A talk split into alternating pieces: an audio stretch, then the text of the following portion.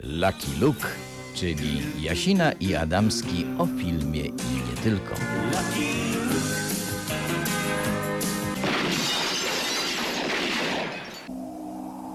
Odryk Dobraniewa. Witamy Państwa mm, z tej strony, z warszawskiej Łukasz Jasina, a z Olsztyna. E, Łukasz Adamski. Pierwsza audycja w 2021 roku, czy 2021 roku, ja zawsze nie wiem, znaczy nigdy nie wiem, jak to się odmienia dobrze. Ważne, że mówimy Ty ciekawie, nieważne, że czasem odmieniamy źle. Nie, ja nie jestem specjalistą od odmian. Ludzie, z którymi dyskutuję ostro na płaszczyźnie zawodowej, jak już nie wiedzą, co mi wypomnieć, to mówią, że mówię niegramatycznie. Więc No tak, tak. Tak, to, to, to nie jesteś jedyny. W marcu wystartował Lucky Luke 2020. Jeszcze nigdy Lucky Luke'a nie było bez pandemii, także zobaczymy, mm, czy, czy Lucky Luke będzie tak samo to w odbierany. ogóle istniało? Świ- Istniał jakiś świat bez pandemii, drogi Łukaszu?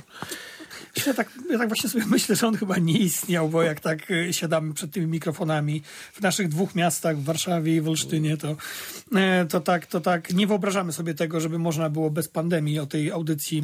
Choć e, znaczy akurat tej nasza audycja rozmawiać. była zaplanowana na taką w celach oszczędnościowych.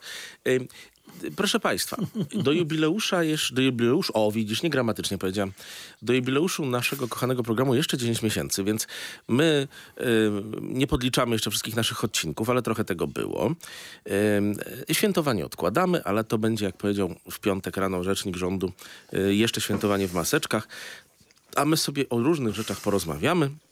Teraz muzyka, proszę Państwa, zaśpiewana piosenka przez pewną już nieżyjącą artystkę ym, panią Brangan, a po niej o filmie i być może niektórzy z Państwa, którzy go oglądali, zgadną już w trakcie piosenki, o jaki film chodzi.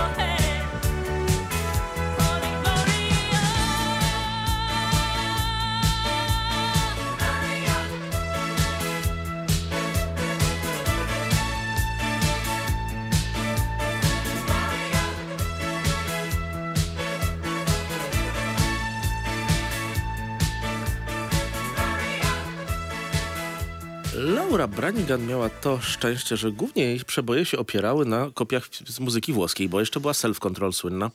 To też było ściągnięte z Italo Disco, które było lepszym disco niż normalne disco i w ogóle.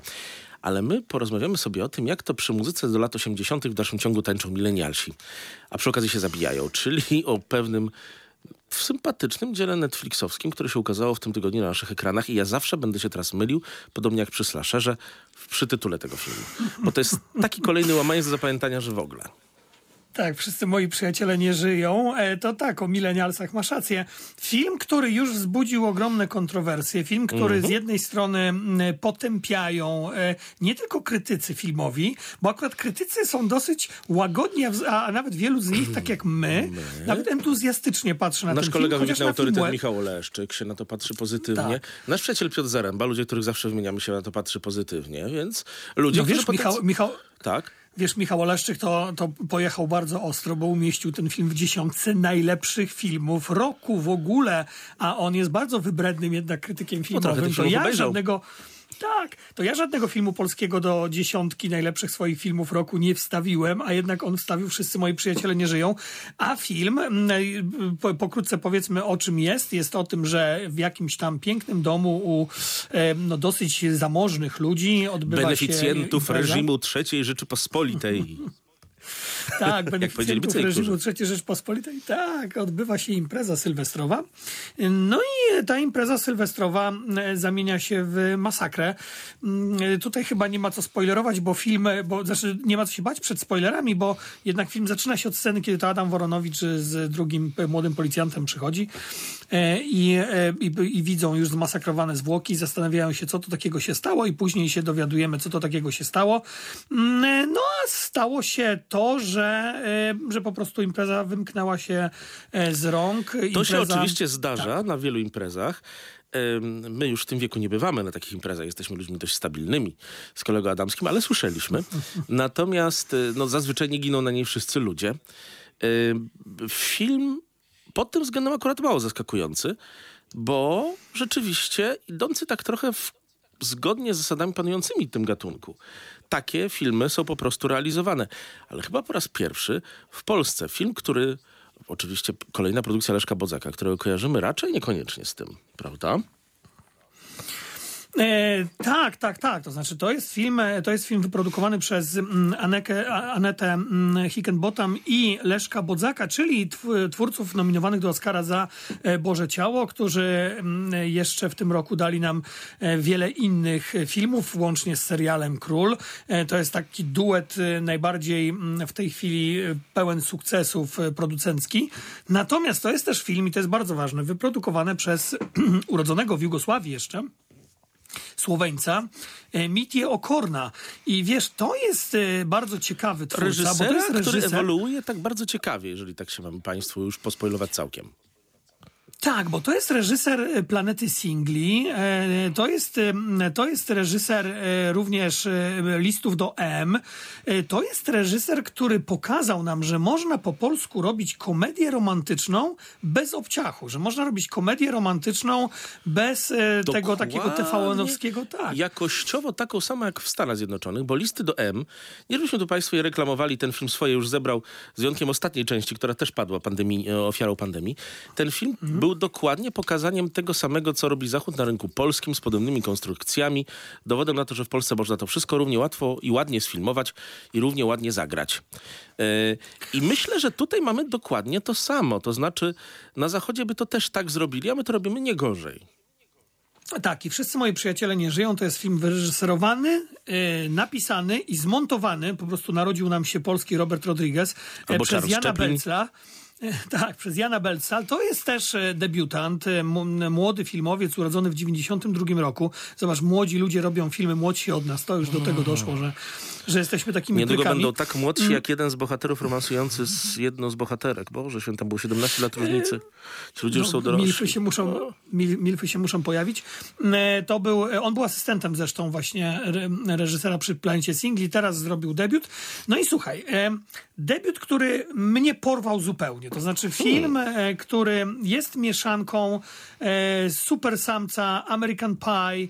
E, do tego jest bardzo dużo, zresztą tam są w, w napisach końcowych podziękowania dla Quentina Tarantino, dużo bardzo scen wyjętych z filmów Tarantino. Jest liśnienie Kubricka. To jest po prostu zabawa e, kinematografią, popkulturą. To jest wszystko niepoprawne politycznie. To jest wszystko seksistowskie, jak to lewica już dzisiaj mówi. Boże, jak to może być ten seksizm straszny? Pojawia się nawet coś złego na Czyli pissing, czyli takie straszne rzeczy. Kobiety tutaj, y, tu kobiety są prześladowane nie tylko dowcipami seksistów, mm, ale również pojawia się szpila w, w, w katolików. Jest tam postać Francuza, który jest mormonem i który widzi Pana Jezusa na imprezie. Ten Pan Jezus mu zabrania uprawiać seksu pozamałżeńskiego. Pan Jezus to taki wszystko- trochę aryjski, podobny raczej do tej sympatycznej polskiej twarzy Jezusa z obrazu Jezu ufam Tobie, Chrystusa Miłosiernego, niż ten dobry palestyńsko-żydowski Jezus, jaki istniał naprawdę.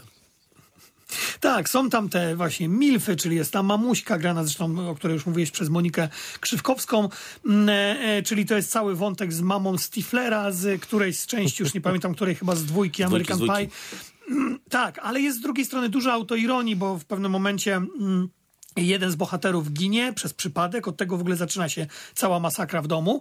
Mm, No i e, on zostaje zastrzelony i krew z jego głowy, z jego mózgu pada na obraz i inni bohaterowie wychodzą, patrzą na ten obraz i ktoś mówi, że to nowy Beksiński. No, Aurum Film, który wyprodukowało ten obraz, to jest właśnie ta sama firma, która wyprodukowała ostatnią rodzinę, za którą to, za którą to Złote Lwy właśnie Panie Leszku, e, zdobył. Tak. kłaniamy się jak zwykle, bo talent podlizujemy się w tym momencie. Yy, yy, Pani Anno, Panie Leszku, bo yy, macie jednak dobry zestaw. I muszę powiedzieć, że Tak. to jest taki omnipotentny zestaw polskiego kina, jaki się nam rzadko zdarzał. Tutaj, żeby padł Andrzej Wajda. Andrzej Wajda, który planował zrobić filmy ze wszystkich gatunków, tego by się chyba jednak odważyć nie zrobił. Więc jako producenci mm, jesteście Państwo pierwsi. Powiem Ci tak, kilka rzeczy na początek, bo sobie tak mamy dzisiaj spokojnie czasowo, wiecie Państwo, pierwsza audycja po Sylwestrze. Po pierwsze jest to film pokazujący, że istnieje już zupełnie inna wyobraźnia kinowa niż nawet taka, na której my się chowaliśmy. Bo my, Łukaszu, owszem, troszkę się wydobyliśmy spod tej systematyki kształcenia filmoznawczego. Obydwaj nie byliśmy filmoznawcami z pierwszego wykształcenia, więc nabywaliśmy wiedzę o klasyce, o w kinie, nieco bardziej chaotycznie, ale jednak nie byliśmy już wyłącznie, nie jesteśmy wyłącznie produktami kultury popularnej lat 90. i później. A tymczasem mamy tutaj jednak ludzi, którzy się właśnie na tym już bardzo chowali. Na takim kinie, które lubimy obaj. Na Tarantino, na innych filmowcach. Y, Ich sposób y, patrzenia na świat filmowy, inspiracje, po pierwsze, nie są różne od tego, co mają ich koledzy ze Stanów Zjednoczonych czy zachodniej Europy. To pierwsza. Po drugie, kompletnie się już nie boją jakichś ograniczeń obyczajowych, nie są wycofani, nie boją się najostrzejszych kawałów. No American Pie mogło powstać w Stanach Zjednoczonych 20 lat temu, ale w- 20 lat temu w Polsce nikt czegoś takiego by nie nakręcił. 13 posterunek Ślesickiego, taki serial, był próbą, ale delikatną. Do tego wreszcie wszystkiego mamy to jeszcze opakowane w taką sylwestrową otoczkę, która też się powoli staje czymś, co do Polski przyszło, czyli ukrywanie różnych takich śmieszno-strasznych filmów pod, pod tą taką sezonową, porową maskirowką. To jest też ciekawe, no, ja, ja nie wiem, kiedy zacznie ten film Prawica krytykować, bo pewnie zacznie, ale Jeszcze nie obejrzała z tego, co patrzyłem się na twój Tak. profil. Y, Tak zwana mocna prawica jeszcze nie zaczęła, nie dojrzała. Wiesz, po Sylwestrze, wiesz, ludzie jeszcze nie zawsze na Facebooka mają Tak. czas wejść. Prawicy, prawicy się nie chce oglądać e, filmów, to nie jest nic nowego, więc e, tutaj te potępienie przyszło z tej lewej strony. Wiesz, ten film jest oskarżany Po pierwsze właśnie seksizm, o seksizm. tak. Ale o seksizm można dobrze, Ten- wiesz, oskarżyć wszystko, co nie jest nudną produkcją festiwalową. Y, Tak, ten film jest też oskarżany właśnie o humor niewyszukany, tak, Y, ale wiesz, dobrze, znaczy zwróciłeś uwagę na to, że twórcy tego filmu, urodzeni w latach 90., em, no w latach 80., jak tutaj producent, o którym mówiliśmy, tak, to są e, ludzie wychowani właśnie przez tą popkulturę, przez to kino post-tarantinowskie, e, przez to kino postmodernistyczne, przez to kino, które łamało wszelkie tabu, ale dzisiaj to kino dotyka nowego tabu, które nie idzie z tej strony konserwatywnej, tylko właśnie z tej strony, e, z tej strony lewicowej. To znaczy, twórcom zarzuca się, że są seksistowskie dowcipy, stereotypy, chociaż one nie są w pozytywnym świetle pokazywane, bo tam jest taki, e, taki, taki taka postać, e, który każe się nazywać Jordanem, on chce być drugim Taco Hemingwayem, e, tak, grany przez Adama Turczyka, który to właśnie rzuca różnymi seksistowskimi dowcipami i on nie jest pozytywną postacią w tym filmie, ale to jest nieistotne. Lewica już sobie, już uznała, że ten film jest zły, część lewicy oczywiście, no bo łamie różne tabu i poprawnościowe. I wiesz, kiedy ja patrzę na te zarzuty, że ten film jest właśnie seksistowski, że ma żarty, jak z, e, że są jakieś kloaczne żarty, zauważam to, znaczy jakby to potwierdza tą tezę, którą od dawna już, już, już lansuję, że lewica dzisiaj weszła w miejsce, w miejsce tą, tych, tych mormonów takich religijnych, e, w cudzysłowie oczywiście, laickich mormonów i oni stawiają pewne tutaj, e, no, no pewną tamę na żarty, na jakiś rodzaj humoru z pozycji czysto moralnych. Ten film to bardzo dobrze pokazuje. To prawda, bo haha. To jest ciekawa interpretacja, o której w ogóle bym nie pomyślał. Głównie dlatego, że jestem trochę mniej w tych e, sprawach teologicznych więziony niż ty. Ale coś w tym jest. Mm, Poprawność polityczna jest takim, e, jest takim, jest obecnie taką opresją, którą kiedyś była prawicowa opresja. Zamieniono się rolami. Liczba osób, e, staram się zresztą na ile jest to opresja lansowana przez kogoś z uwagi na jakąś posiadaną wiarę, a na ile z uwagi na przystosowanie też się do rzeczywistości, do środowiska, w którym się mieszka. Ile osób naprawdę w to wierzy. Wiesz, ten film jest atakowany, ale też nie przez zbyt dużą ilość osób. W Polsce to chyba jeszcze ciągle ma łagodniejszy przebieg, ale dopiero przed nami są, myślę, jakieś mocniejsze fajerwerki poprawności politycznej. Wiesz, też e, e, to jest, e, to jest film, który mm, pokazuje, że filmowcy wyrwali się z, tej, te, z, tych, z, tych kleszczy, z tych kleszczy takiej polskości, to znaczy nie w tym złym wymiarze tego słowa. Oczywiście, jak robiliśmy zestawienia najlepszych filmów m, roku, to zgodziliśmy się, że i 25 lat niewin, niewinności, sprawa Tomka Komedy, Jana Cholubka na, tych, na tej liście i u ciebie i u mnie jest, i Piotr Domalewski jak najdalej stąd też na tej liście jest. I to są oba filmy, które bardzo są w polskość wpisane. To są oba filmy, które dotykają albo lat 90. w taki lołczowski sposób, jak u Domalewskiego, albo tych lat 90.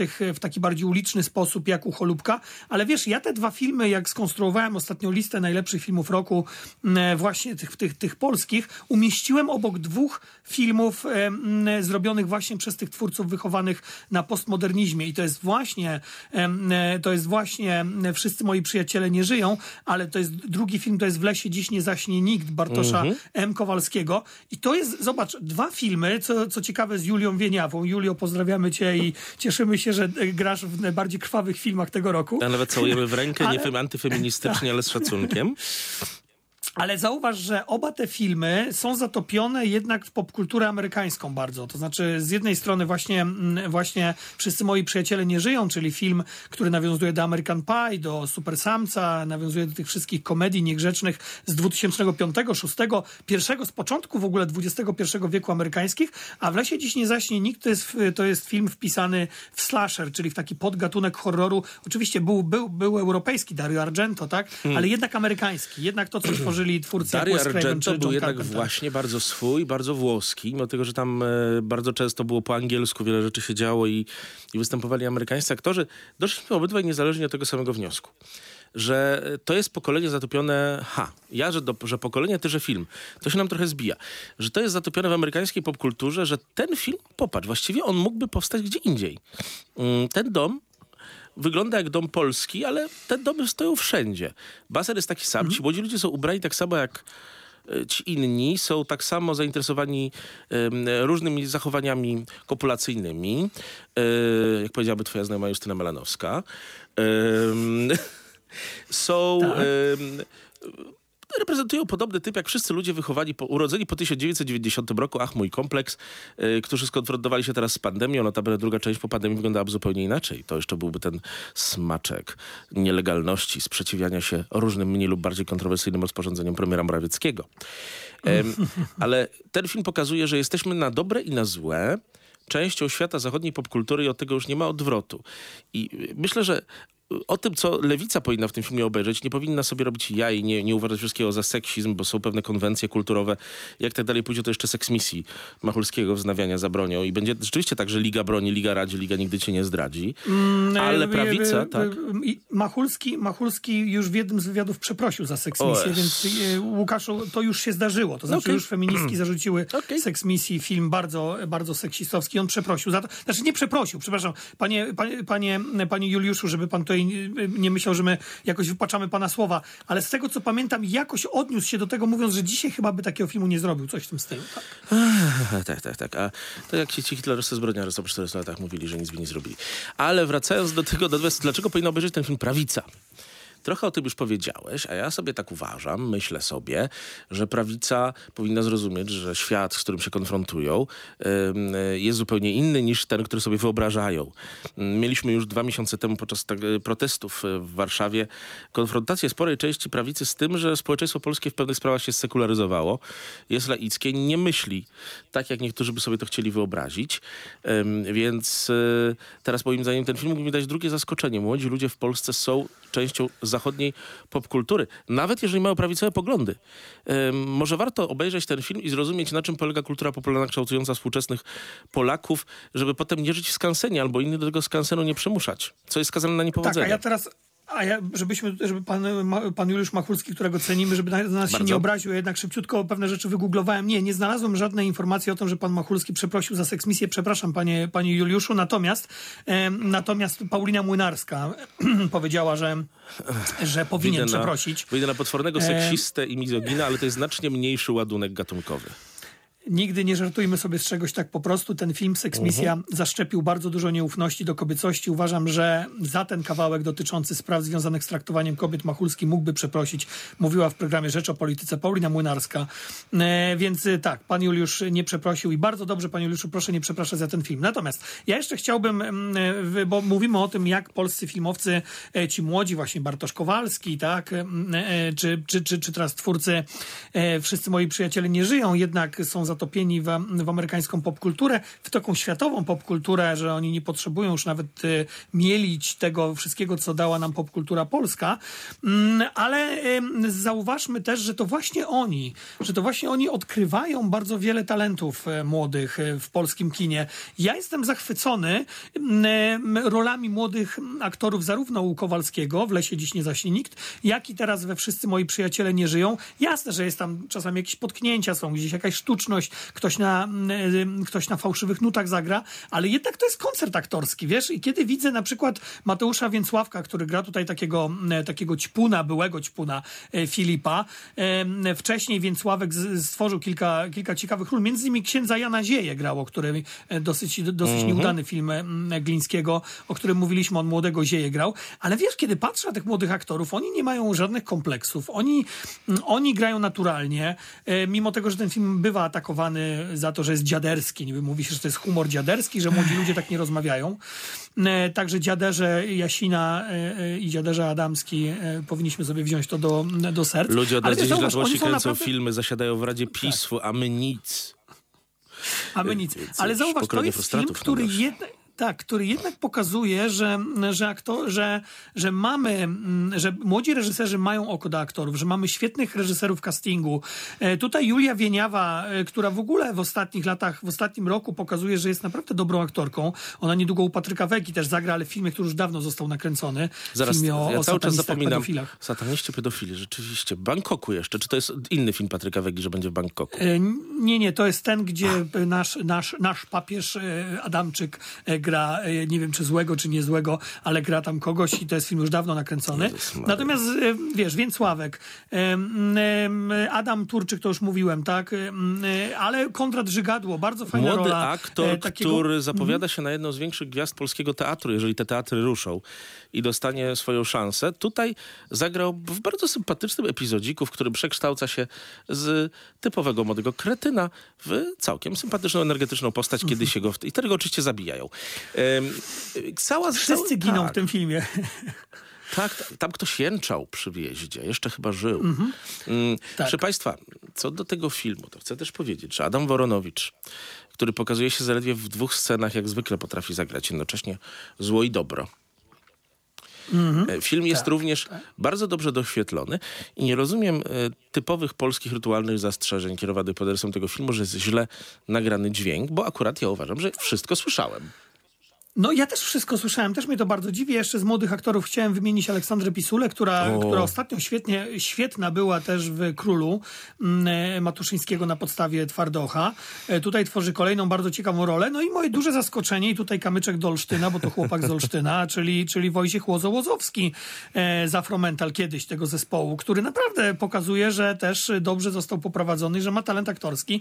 Także młode pokolenie nam rośnie aktorów, którzy myślę, że podbiją to kino i, i s- nie boją się tego robić i myślą już w sposób globalny jednak o tym aktorstwie, i o tym kinie. I to mnie bardzo cieszy oglądając takie filmy. I naprawdę, mimo tego, że ten film jest dosyć hejtowany, bo on też na Filmwebie ma bardzo słabe recenzje, ale mi się zdaje, że on jest hejtowany przez ludzi, którzy nie do końca czują konwencję. To znaczy, to ma być pastisz, to ma być kicz, to ma być film, który jest autoparodią, a jeżeli odbieramy ten film na poważnie, no to nic dziwnego, że on się nam mm, wyda filmem jakimś głupim. No ale no American Pie też nie odbieramy przecież na poważnie. To jest rodzaj parodii z tamtego pokolenia Y, i ten film również jest parodią z mileni- milenialsów. To nie jest film, który, y, który opowiada o tych milenialsach. Jeżeli mamy powiedzieć globalnie, to mam wrażenie, że spora część ludzi w Polsce i po prawej i po lewej stronie, nie wymieniając nazwisk, ma problem z konwencjami, ze zrozumieniem, że coś jest czasem komedią, coś jest czasem tragedią, że pewne sprawy należy przedstawiać z dystansem. E, Upadek poczucia humoru i rozumienia, że nie na wszystko należy się z taką sakralną e, drapieżnością e, naparzać, to jest ogólnie problem Polski. Ale wiesz, bo to jest też właśnie mm, atakowanie filmu za pewien rodzaj humoru. No jeżeli dostajemy film, który wpisuje się właśnie w te komedie typu Super Samiec, 40-letni prawiczek, tak? No to nie dziwmy się, że są tam sceny, w której ktoś dostaje, której kobieta z napompowanymi piersiami dostaje pałą baseballową i ta pierś jej wybucha, tak? Znaczy, no to jest taki rodzaj humoru. No to jest slapstick, ale idący właśnie w ten seksizm, idący w te wszystkie żarty bardzo ostro seksualne. Tam w tym filmie jest bardzo dużo seksu i to takiego właśnie seksu wziętego z tych amerykańskich komedii niegrzecznych dla nastolatków, mm, bo taka jest konwencja. No jeżeli idziemy na horror, to e, do jasnej cholery nie bądźmy e, rozczarowani, że się boimy. Jeżeli idziemy na komedię, to nie, bójmy, to nie bądźmy rozczarowani, że się śmiejemy. To jest taki rodzaj filmu. Dlatego ja ten film bronię i dlatego ja też ten film umieściłem w swojej liście pięciu najlepszych polskich filmów 2020 roku, bo to jest coś świeżego, to jest coś nowego jak, jak, jak, mm, jak na naszą kinematografię i to jest coś, co pokazuje, że potrafimy robić filmy nie gorsze od filmów amerykańskich, gatunkowe. To jest najważniejsze. Wiesz, zawsze polskie kino miały problem z gatunkowością. Wszystko było bardzo na poważnie. E, To też pokazują ci starsi twórcy, jak Gliński na przykład, który kiedy bierze się za filmy gatunkowe, no to zupełnie na tym, na tym polega. E, Znaczy poległ na kilku filmach już gatunkowych. Mm, e, Pamiętasz, był taki film Czuwaj. No, katastrofalny film po prostu. To wymaga jednak oczywiście głębszych rozważań na temat twórczości Roberta Glińskiego w ostatnich latach. Ale Osieckiej Mhm. tutaj jeszcze póki co nie omawiamy. E, Natomiast widzą Państwo, na ten film warto pójść, chciałby się powiedzieć. Ale nie pójdziemy na niego, bo on nie jest w kinach. Można go obejrzeć w Netflixie. E, Jest elementem coraz bardziej rozbudowującej się polskiej branży Netflixowskiej. E, Zapraszamy. Myślę, że ze szczerego serca, co chyba Państwo zdążyli już jakoś załapać. A teraz, proszę Państwa, muzyka. Ciach.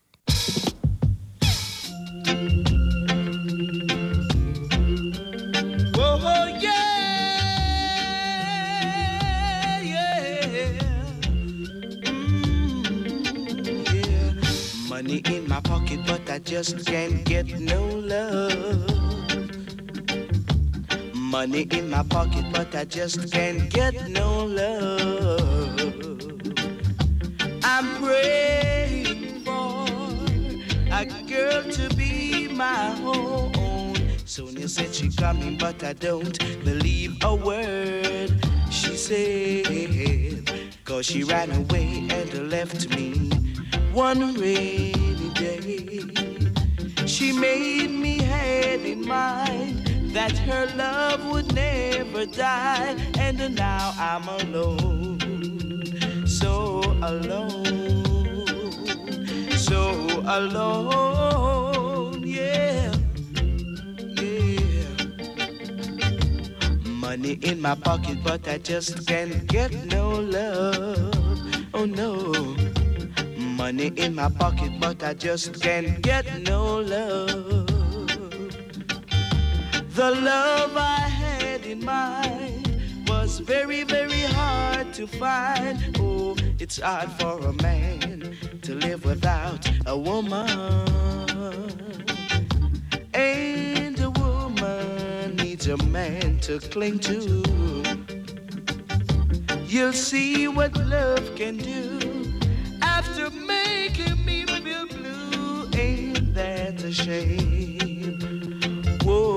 baby. Ain't that a shame? Yeah, yeah, yeah. To make me feel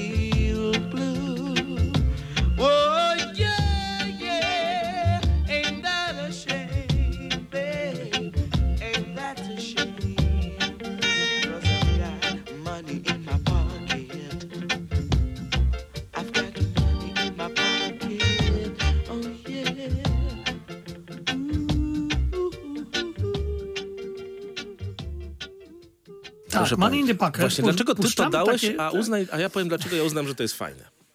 Tak. Money in the Pocket Dennis Brown, mm, czyli reggae, czyli klasyka reggae.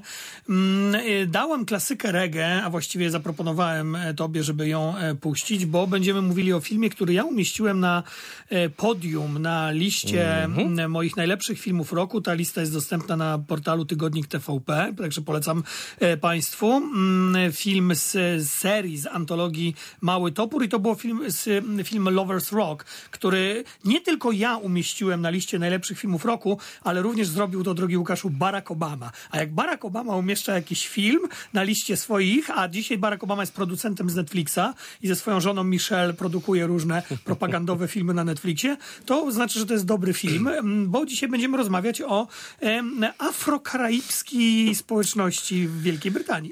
I właśnie dlatego się na to zgodziłem, bo to nam znakomicie do tego pasuje, ale w ogóle trochę dzisiaj pójdziemy do Wielkiej Brytanii lat 70. i trochę później. Wielkiej Brytanii, y, która jeszcze została ukazana i to akurat jest moja propozycja na tą część naszej audycji w takim I serialu od niej. dokumentalnym The Reaper, mm, czyli rozpruwacz, bardzo brytyjskie słowo, bo był kiedyś e, Kuba rozpruwacz e, w latach 80. XIX wieku. W latach 70. Wielka Brytania przeżywa ogromny kryzys gospodarczo-ekonomiczno-tożsamościowy, który jest też pokazany w serialu The Crown, o czym mówiliśmy. I ta Wielka Brytania bardzo, bardzo mocny sposób sobie z tym nie radzi. Przychodzi dopiero Margaret Thatcher i ciosem miecza niszczy bardzo wielu ludziom życie, ale ratuje też częściowo Wielką Brytanię. I w latach, jak to się dzieje w takich elementach kryzysowych, w przemysłowych, smutnych miastach pojawia się bieda i pojawiają się zabójcy. W Polsce też w PRL-u jakimś dziwnym trafem ci, ci najstraszniejsi zabójcy działali w okręgach przemysłowych, na Górnym Śląsku na przykład.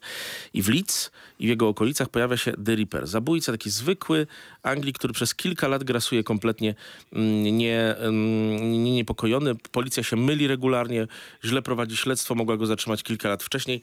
Nie to jest najważniejsze, bo to można powiedzieć historia jak każda w tym netflixowskim serialu dokumentalnym.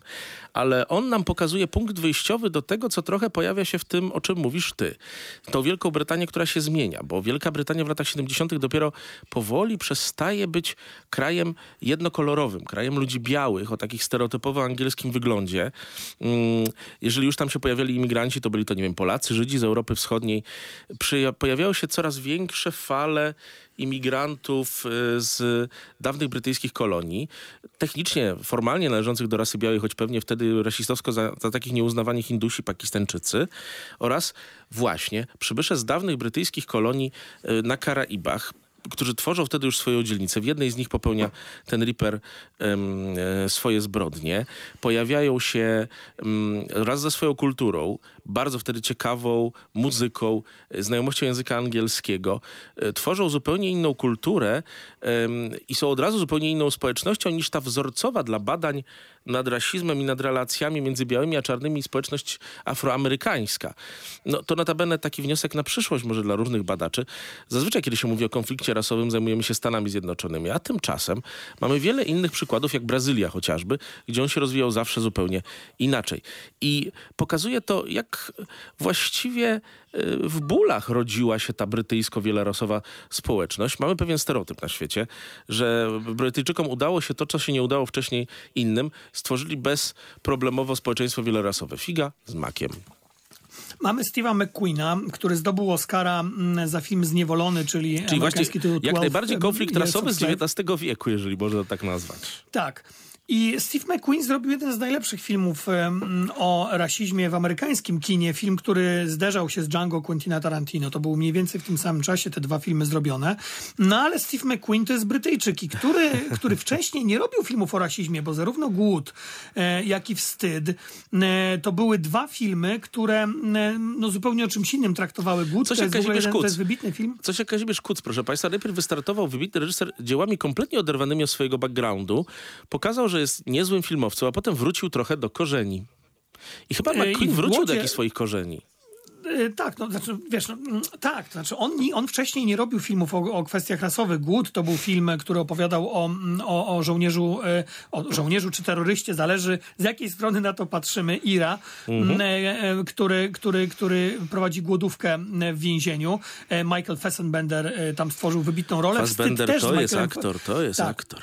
To jest. E, Wstyd to jest też film e, z Fassbenderem. On później zrobił w Hollywood jeszcze po zniewolonym film Wdowy, taki zdumiewający film o kobiecym napadzie na, e, na bank z Violon Davis, wybitną aktorką, między innymi. Ale teraz, teraz robi antologię. Zrobił aż pięć filmów. To jest, drodzy Państwo, zdumiewające. On nakręcił aż pięć filmów dla BBC, które są u nas pokazywane na HBO Go. Tytuł tych pięciu filmów to jest Small Axe, czyli Mały Topór i później mamy podtytuły. Ty- Bohaterami tych filmów e, mm, e, są e, Afroam- Afroamerykanie. To już tak się wbiło do głowy, ta popkultura. Tak. Społeczność, społeczność afrokaraibska, jakby mówiąc niepoprawnym politycznie językiem murzyni w Wielkiej Brytanii mieszkający o w, lat, w latach W 60 programie 80. Lucky Luke używamy sformułowania murzyni i murzyn i nie jesteśmy rasistami. Chcemy naprawdę to bardzo ostro Nie. powiedzieć. Drodzy lewicowy słuchacze. Tak. McQueen wyjaśnia, że, że on chciał zrobić tą, ten już 11 lat temu tą produkcję i to miał być serial. W pewnym momencie jednak doszedł do wniosku, że lepiej zamiast serialu zrobić y, pięć różnych filmów i one dotykają różnych y, kwestii. Lover's Rock, y, ja zachęcam Państwa, żebyście zaczęli w ogóle od tego filmu, bo one nie są ze sobą powiązane. To jest trochę tak jak, tak jak w innych antologiach. Można to po prostu każdą część oglądać oddzielnie od siebie. Mm, I y, to, ja jestem zachwycony tym filmem, bo to jest po prostu, bo to jest po prostu film, 60-minutowy obraz, y, który nam mm, opowiada o jednej imprezie y, gdzieś w Londynie na początku lat 80. Y, Impreza właśnie zorganizowana przez tych, y, przez, to, prze, przez czarnoskórych, y, którzy przyjechali do Wielkiej Brytanii z tych wysp karaibskich, którzy przywieźli reggae ze sobą i na, w, w, i- na tej imprezie mamy zderzenie wszystkich namiętności, które szarpią tą społecznością. E, miłość, e, nienawiść, e, e, rasizm gdzieś ukryty, e, wychodzące z tego rasizmu mm, złe emocje, tak? E, mm, różnego rodzaju kompleksy. No wspaniała taka perełka 60-minutowa, która porywa. Ją się słucha, ogląda. To jest, to jest po prostu zniewalający film. Ale inne filmy już są bardziej tradycyjne. I tak otwiera, m, otwiera, otwiera ten, m, e, tą antologię filmy Mangrove m, o tym, jak, m, o tym, jak policja rozbija e, mieszka- e, taką społeczność mieszkańców właśnie Mangrove. Oni później w, mają proces sądowy i cały film rozgrywa się na sali sądowej.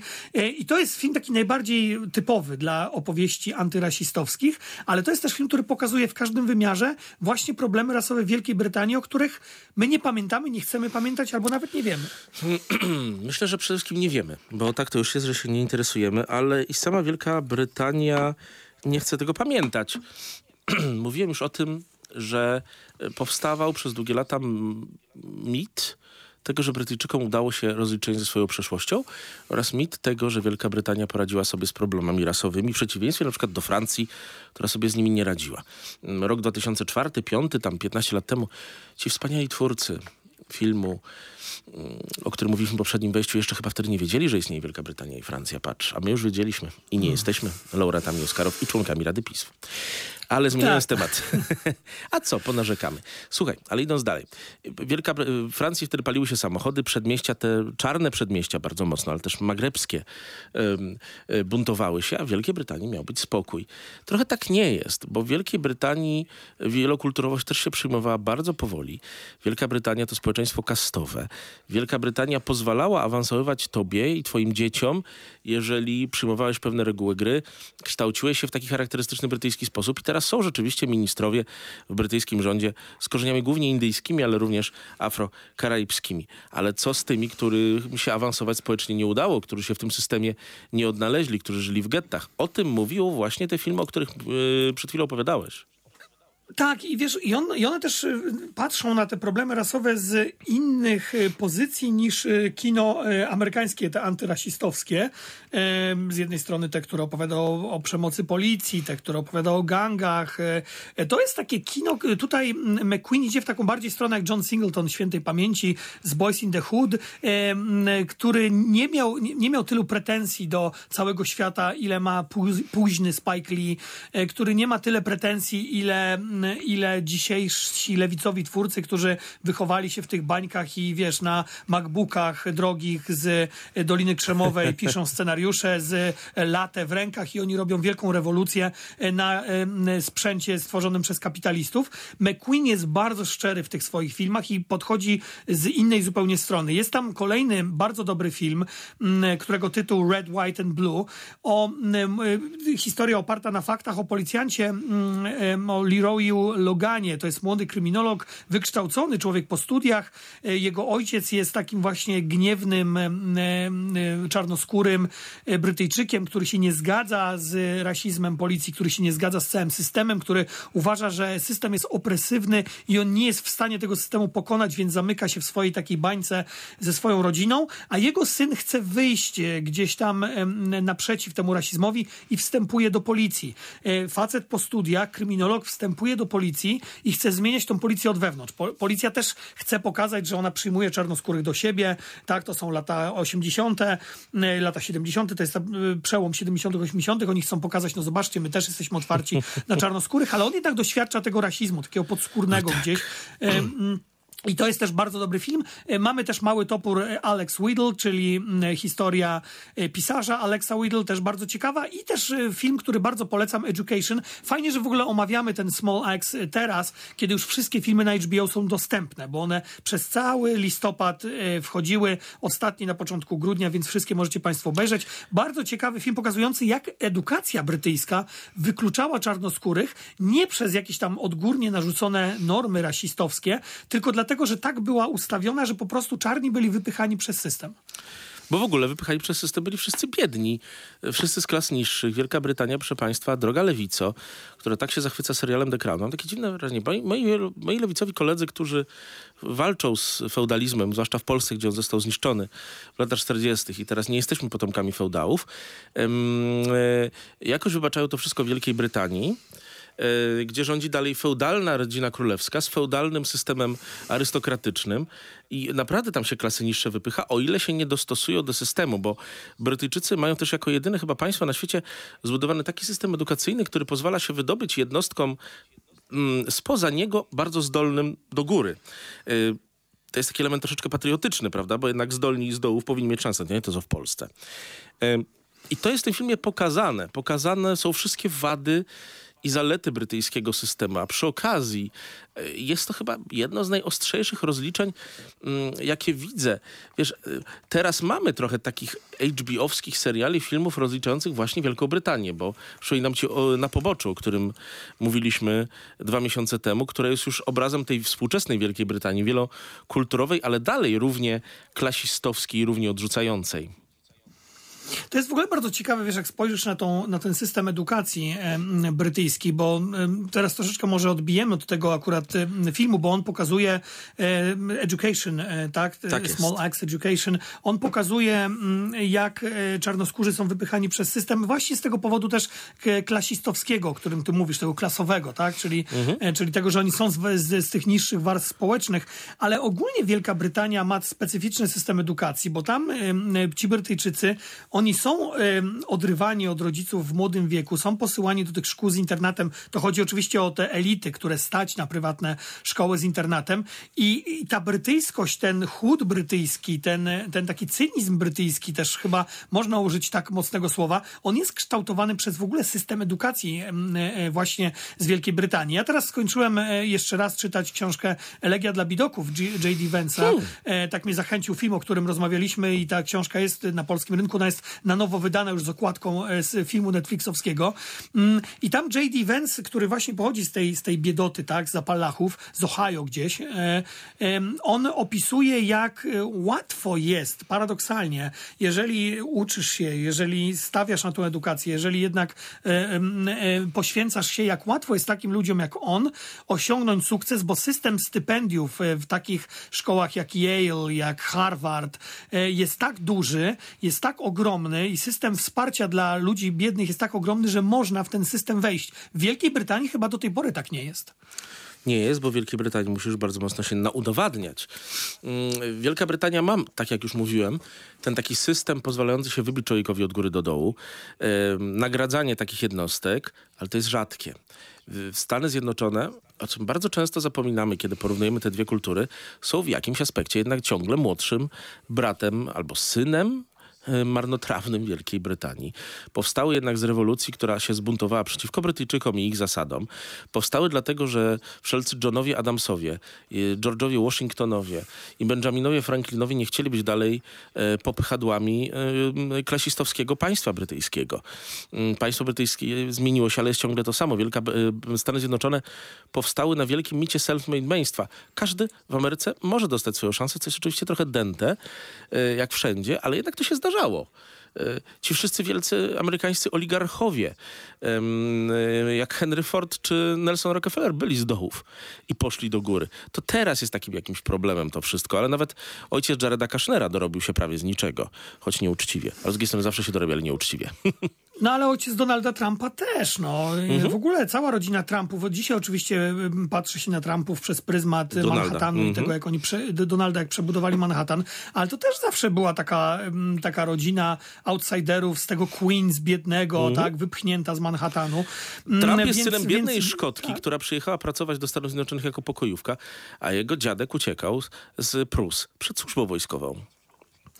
E, Do, dokładnie tak, ale wiesz, kiedy patrzysz na system brytyjski, to nagle się okazuje, że kwestia wpływu jednak monarchii, chociaż wiadomo, no jaki to jest rodzaj monarchii, ona, ona nie ma przełożenia takiego na rządy, to znaczy królowa, co też widzimy w serialu e, The Crown, tak, ona, ona w zasadzie musi namaścić kolejnych wybranych w demokratycznych wyborach em, e, premierów, em, e, więc ona jest tylko kimś, kto, e, kto, kto gdzieś z tyłu stoi, ona nie ma wpływu tak naprawdę realnego na, e, na, na rządzenie krajem, natomiast jednak ta monarchia, jednak to, że ona świeci tym blaskiem, wpływa na sposób funkcjonowania jednak Brytyjczyków. E, Jednak ta monarchia wciąż ma znaczenie i to ją różni, i to w ogóle różni wciąż Wielką Brytanię jednak od Stanów Zjednoczonych, gdzie ma, zwróciłeś uwagę na te, na te, że każdy ma prawo do szczęścia, każdy ma prawo do dążenia do szczęścia, jak to mówi Deklaracja Niepodległości, tak?